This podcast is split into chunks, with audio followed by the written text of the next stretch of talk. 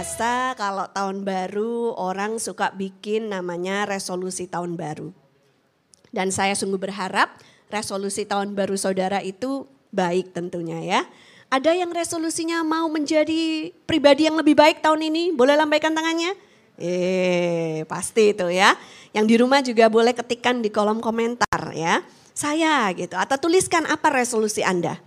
Ada yang resolusi tahun barunya ingin hidup lebih sehat di tahun 2023, boleh lambaikan tangannya? Ya, biasanya memang gitu saudara ya. Dan biasanya kalau Januari itu wah kita masih giat untuk melakukannya ya menjaga makan ya olahraga rajin gitu kan ya nanti masuk bulan Juni udah mulai kedodoran, September udah mulai lupa resolusinya ya kan. Apalagi Desember yang janji mau makan sehat itu kalau udah Natal mana bisa lah makan sehat. Natal sampai tahun baru pesta terus diundang kanan kiri perayaan Natal ya kan saudara. Nah nanti masuk tahun baru ulang lagi seperti itu. Tapi saya berdoa biarlah tahun 2023 ini menjadi tahun yang benar-benar baru buat kita semua dan kita mau mempunyai sikap hati yang benar di tahun ini. Dan saya berdoa biarlah di tahun 2023 ini kita tidak akan naik turun dengan resolusi kita, tapi kita akan konsisten melakukannya karena Tuhan Yesus adalah Tuhan yang konsisten. Ada amin Bapak Ibu sekalian? Puji Tuhan. Jadi tentunya kalau masuk bulan Januari ini kita jadi giat lagi ya membaca Alkitab. Kalau biasanya nggak sempat atau biasanya satu hari cuma satu pasal, sekarang bisa lahap 10 pasal ya kan saudara. Um, akhir-akhir ini di quiet time saya, di masa teduh saya, saat teduh, saya itu dapat ayat saudara. Amsal pasal yang keempat ayatnya yang ketujuh ya. Amsal pasal yang keempat ayatnya yang ketujuh. Baca bersama dengan saya, dua, tiga. Permulaan hikmat ialah perolehlah hikmat dan dengan segala yang kau peroleh, perolehlah pengertian. Nah, ketika saya baca ini, saya baca dalam versi bahasa Inggrisnya, dalam NIV version of the Bible, it says, the beginning of wisdom is this, get wisdom. Though it costs all you have, get understanding. Waktu saya baca itu kayak, wow, mengena banget gitu ya, pas tahun baru lagi gitu kan. Permulaan hikmat adalah dapatkanlah hikmat, dapatkanlah pengertian. Meskipun engkau harus membayar dengan semua yang engkau punya. So it costs you all that you have. Ya saudara.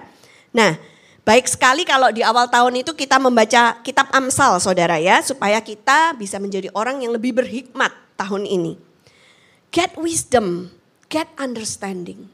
Dapatkan hikmat dapatkan pengertian meskipun engkau harus kehilangan atau membayar dengan semua yang engkau punya. Saudara, tahun lalu adalah tahun yang berat bagi kita semua. Saya tahu ada pergumulan-pergumulan di tempat ini termasuk pergumulan yang kami alami ya. Beberapa dari kita mungkin ditipu orang tahun lalu. Uang kita habis, uang kita dibawa lari orang ya. Dan Alkitab memperingatkan kepada kita jangan sampai kalau kita sudah uangnya ditipu orang dibawa lari seperti itu, terus kita tetap enggak belajar apa-apa. Tapi biarlah itu menjadi pengalaman yang berharga. Menjadi pengalaman yang bikin kita bisa belajar untuk menjadi pribadi yang lebih baik lagi. Pribadi yang lebih dewasa, yang mengerti anggukan kepala. Ya, puji Tuhan saudara ya. Jangan sampai uh, hal itu terjadi tapi kita tidak mendapatkan hikmat apa-apa dari pengalaman yang kita lalui. Orang dunia akan bilang anggap aja bayar uang sekolah katanya gitu. Uang sekolah kadang bisa mahal juga saudara ya. Ya zaman sekarang kalau kita mau masuk ke sekolah yang uh, peken ya ke sekolah yang bonafit, international school gitu. Wow itu mahal sekali harganya saudara ya. Nah pun dengan kita, kita itu masih ada dalam sekolah yang namanya sekolah kehidupan. Memang bukan SD, SMP, SMA, memang bukan S1, S2, S3 lagi, tapi seumur hidup kita tetap angkat belajar di sekolah kehidupan ini. Coba lihat kanan kirinya bilang masih sekolah ya gitu. Oh iya, masih sekolah. Engkau masih sekolah satu SMA. ya saudara dan saya berdoa kita semua juga akan lulus ya. Kumlot, amin saudara. Di sekolah kehidupan, haleluya. Nah hari ini tema khotbah saya adalah right from the start ya. Bagaimana caranya supaya kita bisa start dengan baik, start dengan benar. Nomor satu, mulai dengan Tuhan. Lihat kanan kirinya, ketikan di kolom komentar, mulai dengan Tuhan. Saudara suka tidak suka, mau tidak mau, ada titik-titik tertentu dalam hidup ini di mana kita itu diharuskan untuk memulai sesuatu yang baru. Contohnya ketika kita memasuki tahun yang baru ini ya, hendaknya kita tidak asal memulai, tapi kita harus memastikan kita memulai tahun 2023 ini dengan benar, yaitu memulainya dengan Tuhan. Ada amin Saudara? Ya. Sehingga sepanjang tahun ini perkenanan Tuhan itu akan ada dalam perjalanan kita. Apa pun yang kita mulai, apakah baru mulai kerja, atau mulai pekerjaan baru ya ada bedanya saudara kalau baru mulai kerja itu anak lulusan kuliah terus terjun ke dunia pekerjaan tapi kalau memulai pekerjaan baru itu bisa pindah pekerjaan gitu saudara ya atau baru mulai bisnis atau ganti bisnis baru ya baru masuk kuliah atau masuk kuliah baru artinya kuliah lagi gitu ya saudara atau memulai sebuah relationship atau masuk dalam pernikahan. Nah kalau masuk dalam pernikahan jangan bilang menikah baru nggak boleh saudara ya. Hmm, menikah satu kali sampai maut memisahkan kita. Haleluya. Puji Tuhan. Nah, apa pun permulaan baru yang sedang engkau lakukan, pastikan engkau memulainya dengan Tuhan. Minta arahan, tuntunan, penyertaan Tuhan. Ya saudara, right from the start mulai dengan benar, mulai dengan Tuhan. Lihat kanan kirinya, ketikan kolom komentar, mulai dengan benar, mulai dengan Tuhan. Oh ya, kenapa harus begitu, Bu? Coba kita lihat ayatnya. Di Kejadian pasal yang pertama, ayat yang pertama. Ya, ini adalah permulaan dari Alkitab kita. Permulaan dari Bible kita. What does the word of God say? Apa yang dikatakan oleh firman Tuhan? di permulaan Alkitab kita. Kita baca bersama-sama, dua, tiga. Pada mulanya Allah menciptakan langit dan bumi. Bahasa Inggrisnya, karena saya itu kalau baca Alkitab suka bahasa Inggris saudara ya. NIV version of the Bible. In the beginning God created the heavens and the earth. Katakan bersama dengan saya, in the beginning God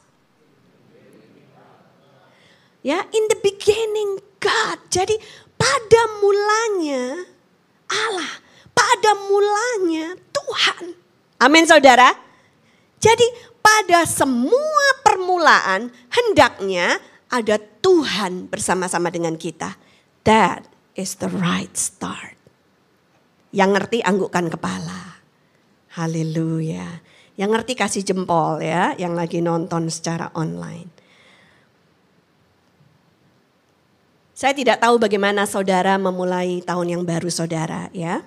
Apakah berdoa kepada Tuhan sebelum tidur 31 Desember 2022 ya. Karena besok paginya ketika bangun, loh sudah setahun kita tidur gitu saudara ya. Tapi merupakan suatu culture, budaya dalam keluarga kami saudara ya. Kalau tutupan tahun baru kami itu selalu makan malam bersama-sama Lalu setelah itu kami akan uh, menyalakan apa namanya kembang api, tapi yang dipegang pakai tangan itu saudara ya. Lalu biasanya ini kalau ngumpul semua kita akan bikin tulisan tahun yang baru itu saudara dengan kembang api yang yang dipegang itu. Tahu ya saudara maksudnya uh, yang bukan yang duar-duar itu saudara, tapi yang dipegang pakai tangan itu loh apa namanya itu ya. Seperti itu saudara, tapi kalau di kamera kita kan nulisnya terbalik jadi dua ribu 23. Gini, kebalik saudara ya. Jadi itu nanti, tapi itu gerakan harus diulang-ulang saudara. Sehingga nanti dibaca oleh kamera tertulis oleh api dari fireworks itu. Ya saudara, nah tapi juga merupakan my habits. Ini sudah terjadi untuk bertahun-tahun saudara, udah lama sekali saya lakukan ini. Meskipun saya sedang melihat uh, fireworks pada malam penutupan tahun baru, dalam hati saya akan berdoa kepada Tuhan Yesus. Ya, Never enter a new year without praying to God. Jangan pernah masuk ke tahun yang baru tanpa berdoa kepada Tuhan, saudara. Amin, saudara. Ya, karena kita perlu memulainya dengan benar. Dan biasanya kalau saya dapat momen yang lebih tenang, maka saya akan mengkhususkan satu jam terakhir itu untuk masuk ke dalam doa, ya, untuk berdoa kepada Tuhan. Kenapa perlu memulai bersama dengan Tuhan? Kita baca lagi Ayat di kejadian satu tadi itu kita lanjut saudara ya. Kejadian satu ayatnya yang kedua sampai yang kelima. Kita baca sama-sama ya.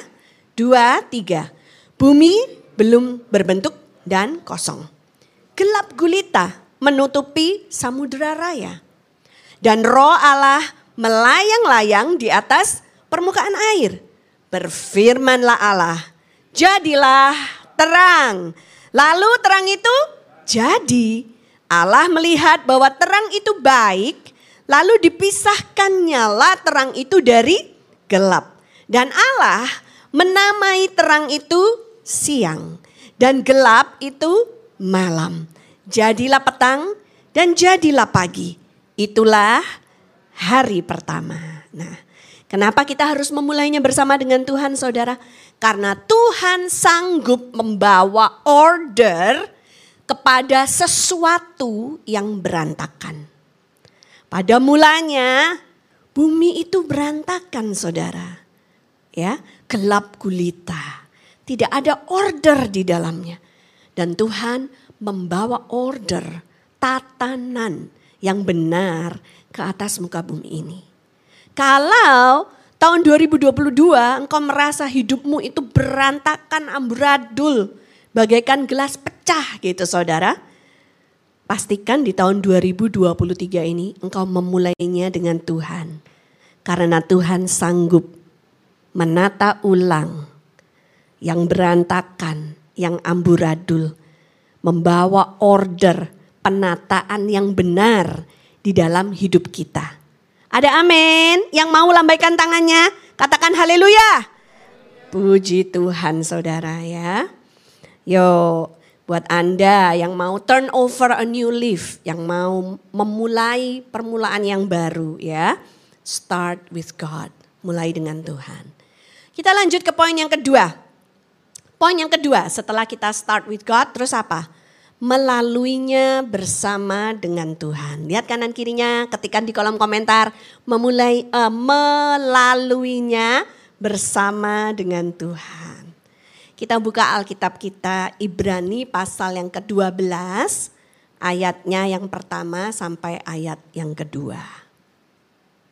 Ibrani 12 ayat pertama sampai kedua. Kita baca sama-sama. Dua, tiga. Karena kita mempunyai banyak saksi, bagaikan awan yang mengelilingi kita. Marilah kita menanggalkan semua beban dan dosa yang begitu merintangi kita dan berlomba-lomba dengan tekun dalam perlombaan yang diwajibkan bagi kita. Marilah kita melakukannya dengan mata yang tertuju kepada Yesus yang memimpin kita dalam iman dan yang membawa iman kita itu kepada kesempurnaan yang dengan mengabaikan kehinaan tekun memikul salib ganti sukacita yang disediakan bagi dia yang sekarang duduk di sebelah kanan tahta Allah. Ada amin saudara. Puji Tuhan. Nah saudara hidup kita itu diibaratkan sebuah pertandingan. Namanya pertandingan iman. Tapi dengan limited time. ya Dengan waktu yang terbatas. Semua orang tanpa terkecuali kita ada dalam pertandingan iman ini. Nah saudara Kalau engkau mau menjadi juara, ya biasanya kita kalau ikut dalam pertandingan itu pasti ingin menjadi juara. Kalau ndak ingin menjadi juara, ndak usah ikut pertandingan kan gitu saudara ya. Kemarin waktu Natal di sini ada lomba pakaian daerah yang datang dengan pakaian daerah tujuannya untuk menang atau untuk kalah? Untuk menang dong jelas gitu kan. Karena kalau kepengen kalah ya ndak usah pakai pakaian daerah, ndak usah ikut dalam pertandingan itu. Jelas saudara ya. Nah buat Anda yang ingin menjadi champion, ingin menjadi juara. Ada resep yang diberi oleh Alkitab Engkau ingin menjadi juara di dalam kehidupanmu, di area-area kehidupanmu. Kalau murid ingin jadi juara di sekolahnya atau di di kampusnya, ya. Kalau pekerja atau businessman gitu kan, ingin menjadi juara di dunia pekerjaannya. Dan firman Tuhan juga mengatakan kok kepala dan bukan ekor ya saudara. Jadi Saudara kalau ingin menjadi juara, ini resep yang dikasih oleh Alkitab kita yang tadi ayatnya sudah kita baca, boleh diklik uh, slide sebelumnya ya. Di situ saya sudah kasih warna yang berbeda supaya kita bisa mengerti dengan gampang gitu saudara ya. Nomor satu kalau mau jadi champion, tanggalkan semua beban dan dosa yang begitu merintangi. Saudara, karena apa? Karena kalau kita diibaratkan ada dalam sebuah arena pertandingan, katakanlah perlombaan lari, kalau kita berlomba lari tapi kita masih uh, bawa sabuk di sini saudara ya, tas sabuk yang isinya itu uh, katakanlah ada emas 2 kilo gitu kan saudara ya. Lalu masih ada berlian-berliannya mau dibawa lari gitu kan saudara karena ini kan menurut manusia barang yang berharga gitu ya. Padahal tadi saya waktu penyembahan di sini mikir-mikir, kenapa ya manusia itu menganggap emas dan berlian itu barang yang berharga ya. Padahal itu batu batu berharga. Kan gitu gemstone. Batu. Jangan heran nanti kalau nyampe ke surga itu batu saudara ya yang dipakai untuk bangunan gitu saudara ya. Nah tapi kenapa manusia menganggapnya itu begitu berharga? Jadi biasanya yang berharga itu pasti dijaga baik-baik. Tapi kalau engkau masuk dalam pertandingan lari bawa beban tambahan engkau tidak bisa lari dengan cepat. Itu beban-beban yang tidak perlu yang harus dibuang. Ada amin saudara belum lagi ditambah beban lemak yang menumpuk di perut kita gitu kan saudara ya. Nah itu tambah berat untuk lari gitu saudara. Jadi Alkitab mengatakan pada kita apa pun beban dan dosa yang merintangi kita tidak bisa lari dengan cepat. Itu kita harus tanggalkan. Tinggalkan. Ada amin. Ya, Tinggalkan di tahun yang kemarin jangan dibawa bawa masuk ke tahun yang baru ini saudara. Ya, kalau engkau pengen menang, kalau engkau pengen jadi juara. Dan kalau kita bicara beban dan dosa ini bisa juga iri hati, dengki, marah, dendam, kebiasaan-kebiasaan yang buruk, adiksi, itu semua bisa jadi beban dan dosa yang merintangi sehingga kita tidak bisa efektif dalam pertandingan iman kita ini. Tinggalkan semuanya itu. Let's aim to be a better person this year. Amin saudara?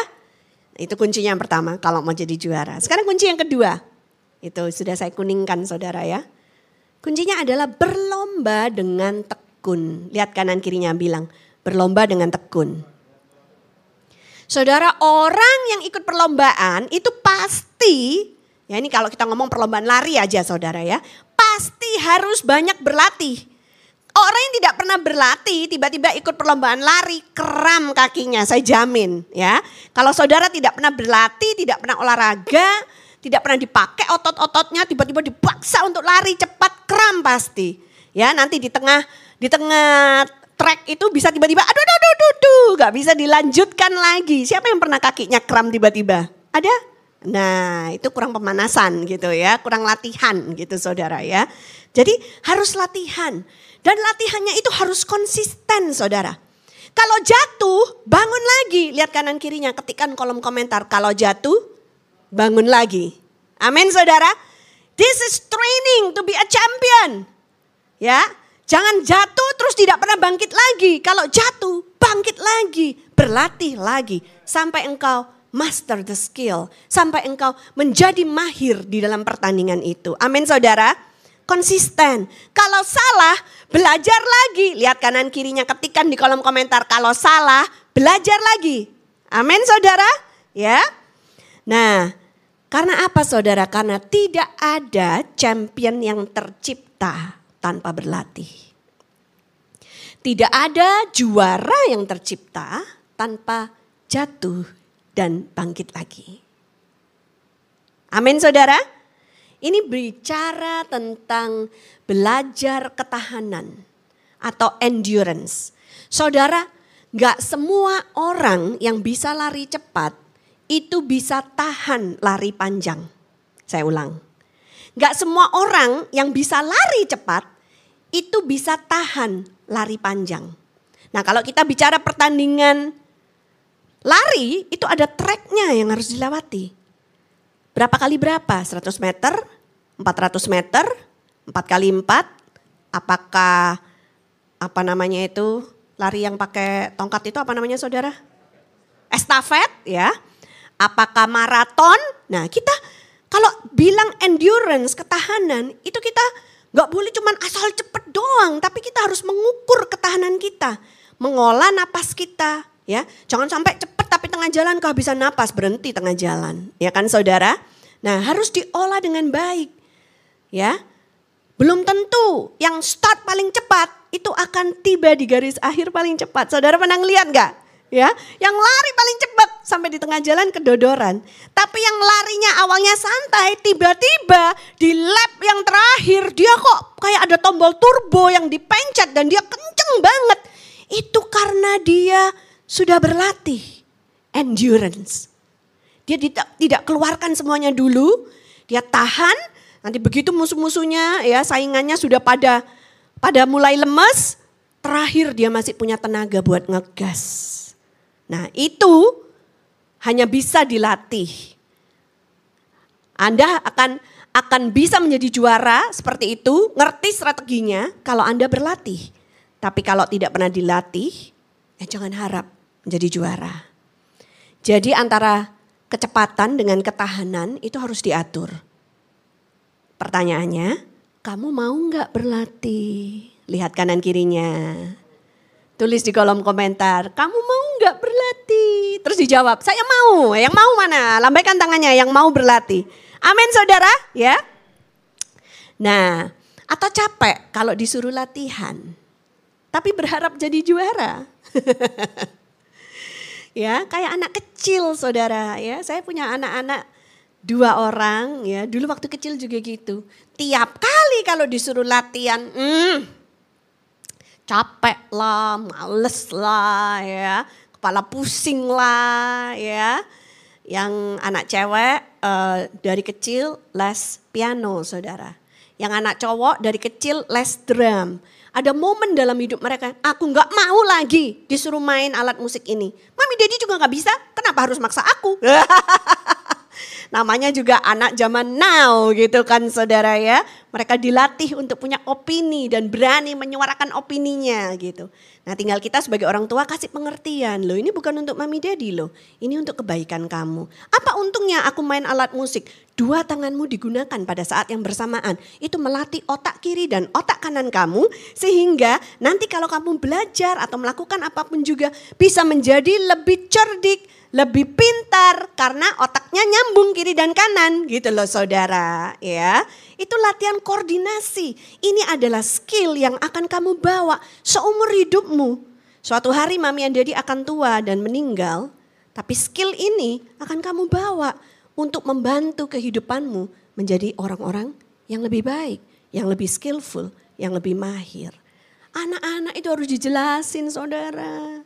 Ngapain sih belajar matematika? Emang dipakai matematika dalam kehidupan kita? Untuk apa aku belajar kos, sin, dan tangan?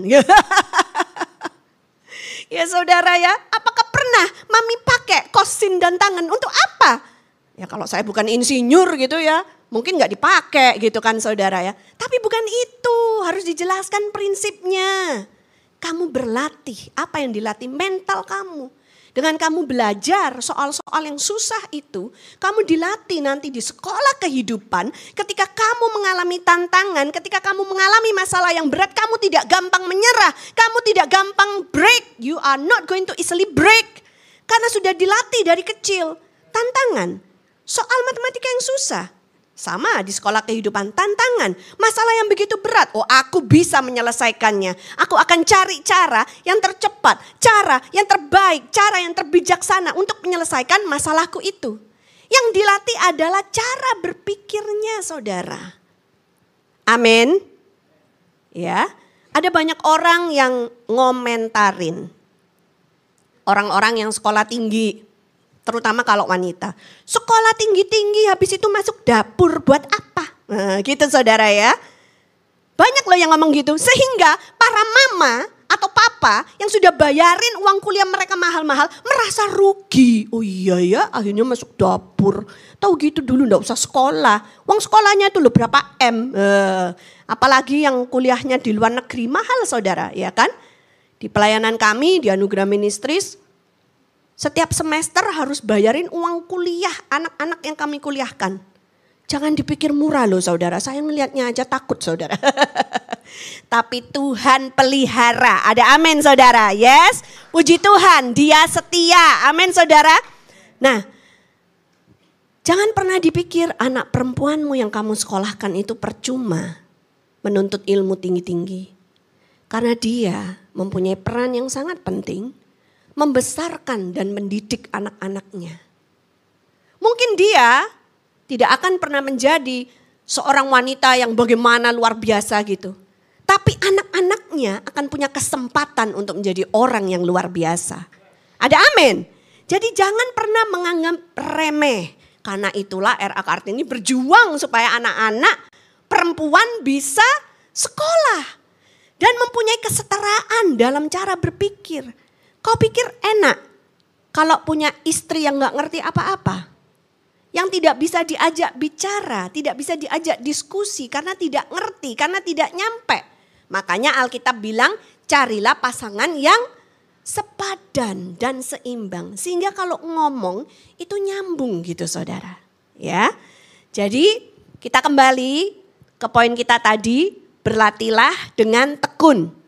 Yang dilatih adalah cara berpikir kita. Amin saudara? Kita lanjut ya. Masih semangat? Mana semangatnya? Waduh itu kok dikatakan semangat. Coba mana semangatnya jemaat ACS at Storehouse. Haleluya. Poin yang ketiga. Dengan mata yang tertuju kepada Yesus. Ya, bagaimana kita memulai dengan benar satu, mulai dengan Tuhan, dua, melaluinya dengan Tuhan, yang ketiga dengan mata yang tertuju kepada Yesus. Oh, ini masih salah saya ngomong. Maafkan. Ini masih poin yang uh, bagaimana menjadi juara Saudara ya. How to be a champion. Yang ketiganya tadi ayat yang tadi please dengan mata yang tertuju kepada Yesus. Saudara, saya mau kasih ilustrasi. Dua bulan yang lalu di sekolah James itu ada yang namanya Sports Day. Ada perlombaan gitulah saudara ya. Dan salah satunya adalah perlombaan lari dan James juga ikut perlombaan lari gitu saudara ya. Nah yang saya lihat di track itu adalah tidak ada orang lari akan menjadi pemenang kalau dia larinya sambil noleh ke kanan kiri. Peragaan ya saudara ya. Lu kalau perlombaan lari itu harus matanya tertuju ke depan. Kalau lu larinya sambil noleh kanan kiri gini, sambil busy body, sambil kepoin temenmu, tak jamin gak bakalan menang. Serius. Dan yang terutama, tidak ada orang lari yang ingin menjadi juara noleh ke belakang. Woi, apa kabarnya woi? Tidak ada saudara. Ya, bisa nggak orang lari sambil noleh ke belakang? Bisa nggak? Bisa, bisa jatuh. Kesandung, karena tidak melihat apa yang ada di depannya. Ya, bisa, bisa apa? Bisa melenceng keluar dari garis. Masuk ke tempat temennya, ke jalur temennya, lalu nanti akan jatuh pula, tabrakan. Saudara ketawa. Tapi pada kenyataannya banyak di antara kita yang menjalani hidup ini lari sambil noleh ke belakang. Dulu kok enak, sekarang kok gak enak. Dulu gue kaya, sekarang gue miskin. Dulu gue berhasil dihormati orang, sekarang gak ada yang hormat sama gue. Dulu gue muda, kurus, sekarang kok gendut jelek, tua. Banyak di antara kita yang menjalani hidup ini noleh ke belakang. Dulu mobilku BMW Mercy, sekarang Kijang Innova. Aku capek lari-lari. Tapi semoga Anda mendapatkan inspirasi dari ilustrasi singkat yang saya lakukan ini. Jangan lari noleh ke belakang. Jangan lari noleh kanan kiri. Saudara, kalau kita fokus pada Yesus, fokus pada panggilan kita, fokus pada garis finish kita. Gak ada waktu ngurusin kanan kiri, gak ada waktu ngomongin kejelekan orang, gak ada waktu buat gosip. Amin saudara. Fokus melakukan kebaikan, melakukan apa yang menjadi panggilan kita. Amin. Yang mau coba sorak-sorai dulu buat Tuhan Yesus. Haleluya. Dengan cara itulah engkau akan bisa menjadi champion. Engkau akan bisa menjadi juara dalam pertandingan ini. Champion have different mentality. Seorang juara itu mempunyai mental yang berbeda. Dia fokus pada tujuannya, ya. Nah, Anda champion atau bukan? Gitu. Ya saudara ya. Dalam hidup ini kalau mau jadi champion gak usah kebanyakan ngomong. Karena sering kali kalau kita banyak ngomong malah banyak salah. Just focus on Jesus. Fokus kepada Yesus yang menunggumu di finish line. Amin saudara. Ya. Nah sekarang kita masuk ke poin yang ketiga kita. Bagaimana supaya kita bisa right from the start. Yang ketiga adalah sampai akhir disertai Tuhan. Lihat kanan kirinya, ketik di kolom komentar sampai akhir disertai Tuhan. Ya, jadi mulai dengan Tuhan, melaluinya bersama dengan Tuhan seberapa berat pun kita harus melaluinya bersama dengan Tuhan. Amin saudara. Dan yang ketiga, sampai akhir tetap disertai Tuhan. Ada kalanya dalam perjalanan hidup kita kita mau nyerah di tengah jalan. Karena tidak mudah ya. Semua yang harus kita lalui, semua yang harus kita alami. Tapi percayalah if you start with Jesus and go through it with Jesus then for sure You will end it with Jesus as well. Ya saudara ya. Yuk kita baca ayat yang berikut ini. 2 Timotius pasal yang keempat ayat 7 sampai 8. 2 Timotius pasal yang keempat ayat 7 sampai 8. Kita baca bersama-sama. Ready? Yes? Yo, dua, tiga. Aku telah mengakhiri pertandingan yang baik. Aku telah mencapai garis akhir dan aku telah memelihara iman. Sekarang telah tersedia bagiku mahkota kebenaran yang akan dikaruniakan kepadaku oleh Tuhan. Hakim yang adil pada harinya. Tetapi bukan hanya kepadaku, melainkan juga kepada semua orang yang merindukan kedatangannya. Ada amin, sorak-sorai dulu buat Tuhan Yesus. Amin. Haleluya. Nah, ini bisa kita breakdown ya. Kita akan pelajari ayat-ayat yang baru kita baca ini. Yang pertama, kalau kita ingin mengakhiri pertandingan dengan baik, kita harus memelihara iman. Keep the faith. Apa pun yang terjadi, we will never give up on Jesus. Lihat kanan kirinya, ketikan di kolom komentar. Bilang, never give up on Jesus. Amin saudara. Kenapa? Karena Jesus never give up on you. Kenapa kita nggak boleh menyerahkan Yesus? Kenapa kita nggak boleh nyerah di tengah jalan udahlah, nggak ikut Tuhan lagi susah ikut Tuhan, ya. Kadang-kadang kita difitnah, kita disakiti orang, ya kita dituduh semua yang jahat, ya. Tapi kita harus diam, tidak boleh balas orang itu, ya. Malah dibilang kalau ditampar pipi kiri kasih pipi kananmu gitu kan ya. Berat banget jadi orang Kristen, ya. Kemarin kami baru makan malam nih dengan seorang sahabat yang lama sudah nggak ketemu gitu kan ya. Terus dia bilang, aku sempat loh nanya gitu ke teman baikku, tapi dia bukan orang Kristen. Terus terus aku dijawab gini, kamu masih Kristen bro? Masih. Lah Tuhanmu aja difitnah, dituduh, disalib gitu loh ya. Ya apalagi kita loh pengikutnya dan itu sudah ditulis di Alkitab. Dunia memperlakukan aku dengan tidak baik. Dengan cara yang sama dunia akan memperlakukan kamu. Karena dunia tidak mengerti Bapa di sorga. Karena dunia tidak mengerti kasih yang sejati. Karena dunia tidak mengerti kasih yang tanpa syarat. Ada amin saudara? Yes. Nah, jadi saudara keep the faith. Memelihara iman ya. Caranya bagaimana ya. Dan ini adalah resep from our Bible yang saya akan selalu ulang berulang ingatkan kita semua, jangan pernah capek atau bosan dengan resep kuno ini. Saudara tahu nggak? Di dunia kulineri, khususnya mungkin perkekan ya, di dunia kue-kue ya, patisserie atau apalah namanya yang manis-manis itu saudara ya. Itu selalu setiap tahun mengeluarkan jenis cake yang baru mereka uh, invent ya, menemukan cake-cake yang baru. Kalau dulu cuman kue itu coklat gitu kan ya. Sekarang bisa jadi red velvet, itu coklat yang dikasih warna merah. Kalau Anda ingin tahu isinya apa ya. Ya, lalu kalau dulu misalnya kue keju ya biasa aja, sekarang keju itu bisa bus burn saudara ya. Bisa terbakar kejunya tapi tetap enak kalau dimakan gitu ya. Dan mereka akan menemukan invention-invention yang baru. Tapi sering kali kita akan jadi bosan makan semua yang baru. Dan kita akan kembali ke resep kuno.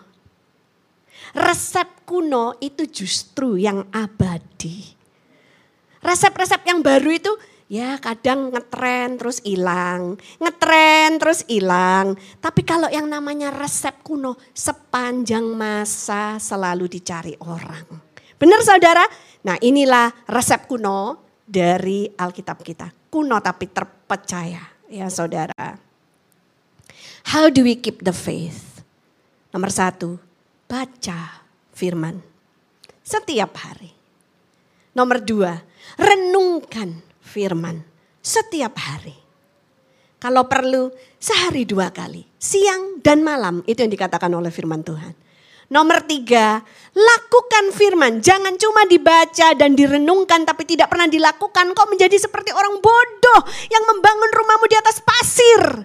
Bedanya apa orang bodoh dengan orang bijaksana yang sama-sama membangun rumah. Mereka sama-sama mendengarkan firman yang sama dari pendeta yang sama. Mereka sama-sama merenungkan firman yang sama dari Alkitab yang sama. Tetapi orang yang bijaksana melakukan firman itu dalam hidup mereka. Sedangkan orang bodoh tidak melakukannya. Ya. Lalu setelah melakukan firman, jangan lupa bersekutu dengan orang percaya lainnya datang ke gereja, datang ke persekutuan doa. Oh, tapi sekarang kan zamannya online, Bu. Kalau online gimana? Boleh online. Setidaknya kalau online kamu masih dapat siraman rohani. Tapi kalau online tidak ada persekutuan dengan orang percaya lainnya. Kau tidak bisa ngobrol, bagaimana kabarmu? Kau tidak bisa dimuridkan secara personal, tidak bisa dikasih masukan, tidak bisa dikasih nasihat, tidak bisa dengar kesaksian orang lain. Sehingga tidak tidak bisa belajar, tidak bisa menjadi kuat. Tapi kalau bersama-sama dalam kumpulan orang percaya, kita bisa menjadi kuat. Ada amin saudara. Ya, prajurit itu tidak pernah pergi ke medan perang sendirian. Kenapa? Coba. Kenapa seorang prajurit tidak pernah pergi ke medan perang sendirian? Karena apa yang terjadi? Kalau prajurit masuk ke medan perang, depannya musuh begitu banyak sendirian. Apa yang akan terjadi? Mati konyol. Benar saudara? Tapi prajurit kalau pergi ke medan perang selalu dalam batalionnya. Bersama-sama dalam grupnya. Nanti kapan-kapan ya saya akan mengkhotbahkan tentang um, strategi perang zaman Roma. Bagaimana mereka bukan cuman uh, dalam grupnya, tapi juga membawa semua perlengkapan senjata perang itu dan strategi-strategi yang digunakan oleh prajurit Roma, ya itu kalau uh, shieldnya apa namanya? Tameng ya, thank you. Kalau tamengnya itu perisainya itu kalau udah dijejer-jejer ya, kanan kiri depan belakang atas, musuh tidak bisa nembus loh saudara. Tidak ada panah musuh yang bisa nembus kalau sudah ditutup semua rapat dengan semua perisai itu. Begitu juga dengan kita. Sendirian kita akan mati konyol. Tapi kalau bersama-sama kita bisa menjadi prajurit yang lebih kuat. Ada amin. Sorak-sorai dulu buat Tuhan Yesus. Amin. Haleluya. Itu kalau saudara mau keep the faith ya. And keep doing this until Jesus comes again for the second time or until we pass away. Whichever comes first. Terus menerus lakukan ini dalam hidup kita. Sampai Yesus datang untuk yang kedua kalinya atau sampai ajal menjemput kita. Yang mana? Yang duluan. Ya, maka kita akan bisa keep the faith, mempertahankan iman. Untuk apa, Bu? What will we get? Kalau kita mempertahankan iman, apa yang akan kita dapat? Ayat yang tadi kita baca, mahkota kebenaran. Ya. Terus saudara tanya lagi, untuk apa Bu mahkota kebenaran? Saudara kita baca Wahyu pasal yang keempat ayat 10 sampai 11. Wahyu pasal yang keempat ayat 10 sampai 11. Kita baca bersama-sama 2 3. Maka tersungkurlah kedua puluh empat tua-tua itu di hadapan dia yang duduk di atas tahta itu dan mereka menyembah dia yang hidup sampai selama-lamanya. Dan mereka melemparkan mahkotanya di hadapan tahta itu sambil berkata, Ya Tuhan dan Allah kami, engkau layak menerima puji-pujian dan hormat dan kuasa sebab engkau telah menciptakan segala sesuatu dan oleh karena kehendakmu semuanya itu ada dan diciptakan. Amin saudara. I don't know about you, tapi kalau saya nanti di akhir zaman, di masa apa yang kita baca ini akan terjadi, saya ingin bisa mempersembahkan mahkota kebenaran saya kepada Tuhan Yesus.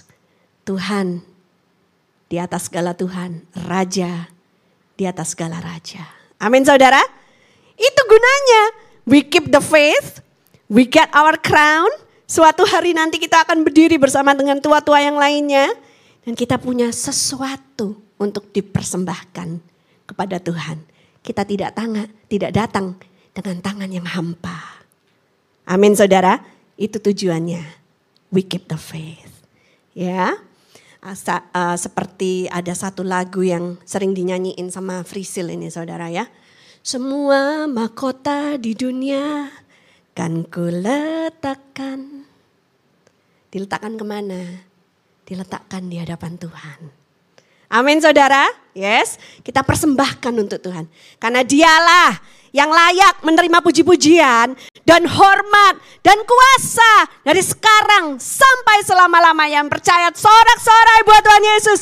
Haleluya. Haleluya. Saya minta tim musik kembali ke depan ya. Saudara, Alkitab tadi di ayat yang kita baca mengatakan ya kita balik dikit ya ke 2 Timotius 4 ayat 7. Mahkota kebenaran ini dikaruniakan kepada kita oleh siapa? Oleh Tuhan. Hakim yang adil. Saudara kalau kau mengalami ketidakadilan dalam dunia ini, ya karena di Alkitab pun sudah ada ditulis, even in the court there is no justice. Bahkan di pengadilan sekalipun tidak ada keadilan. Tapi percayalah saudara, masih ada hakim yang adil. Ada amin saudara. Dia yang akan menilai hidup kita. Pertahankan sikap hatimu. Tetap benar di hadapan Tuhan. Karena dia yang akan menjadi hakim yang adil. Jadi kalau saya itu jadi orang ya, Gak usahlah terlalu judge hidup orang lain, menghakimi orang lain. Kalau bagi saya, kita jalani aja hidup kita masing-masing. Stay in your course. Tetap di jalur pertandinganmu. Biarlah nanti Tuhan yang menjadi hakim kita. Nanti dia yang akan menyatakan apakah kita sudah menjadi hambanya yang baik dan setia atau tidak. Amin saudara. Gak usahlah kita terlalu ngomongin jelek tentang orang lain. Karena bukan itu yang Tuhan mau. Tuhan menilai setiap hidup kita. Dan kalau kita banyak ngomong, banyak salah dalam ngomong kita. Saudara tahu nggak Alkitab juga mencatat. Setiap omongan kita itu dicatat oleh malaikat. Yang mana nanti dilaporkan kepada Tuhan semua omong-omongan kosong kita, semua bualan kita, semua fitnahan kita, semua sumpah serapah kita, semua kata-kata yang tidak berarti. Itu nanti harus kita pertanggungjawabkan di hadapan Tuhan. Jadi lebih baik less talk, more action. Lebih baik sedikit berbicara, tapi banyak bekerja. Terus giat dalam perlombaanmu. Amin saudara. Mari bangkit berdiri.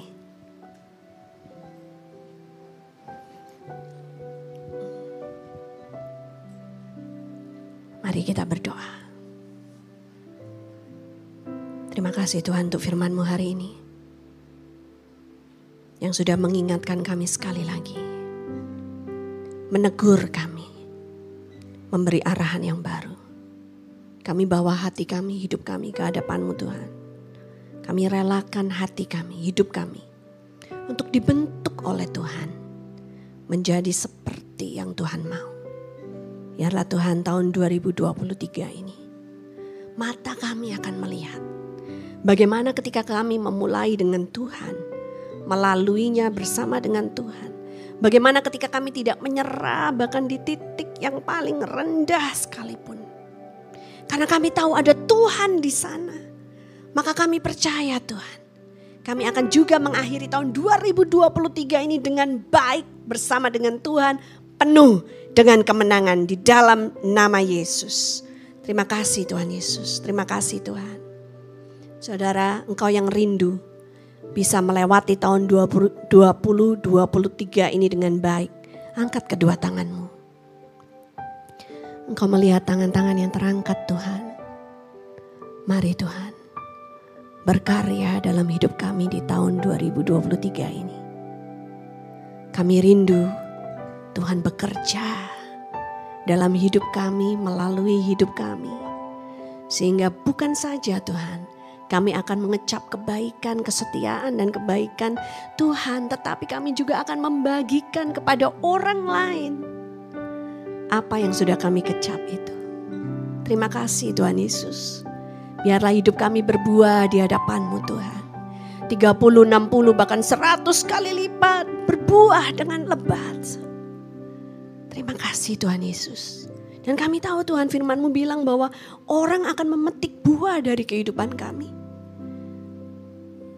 Dan firmanmu tidak pernah bilang cuman orang baik cuman orang benar yang akan memetik buah kehidupan kami. Kadang-kadang juga Tuhan izinkan ada orang jahat memetik buah kehidupan kami. Dan kami pun tetap akan merelakannya.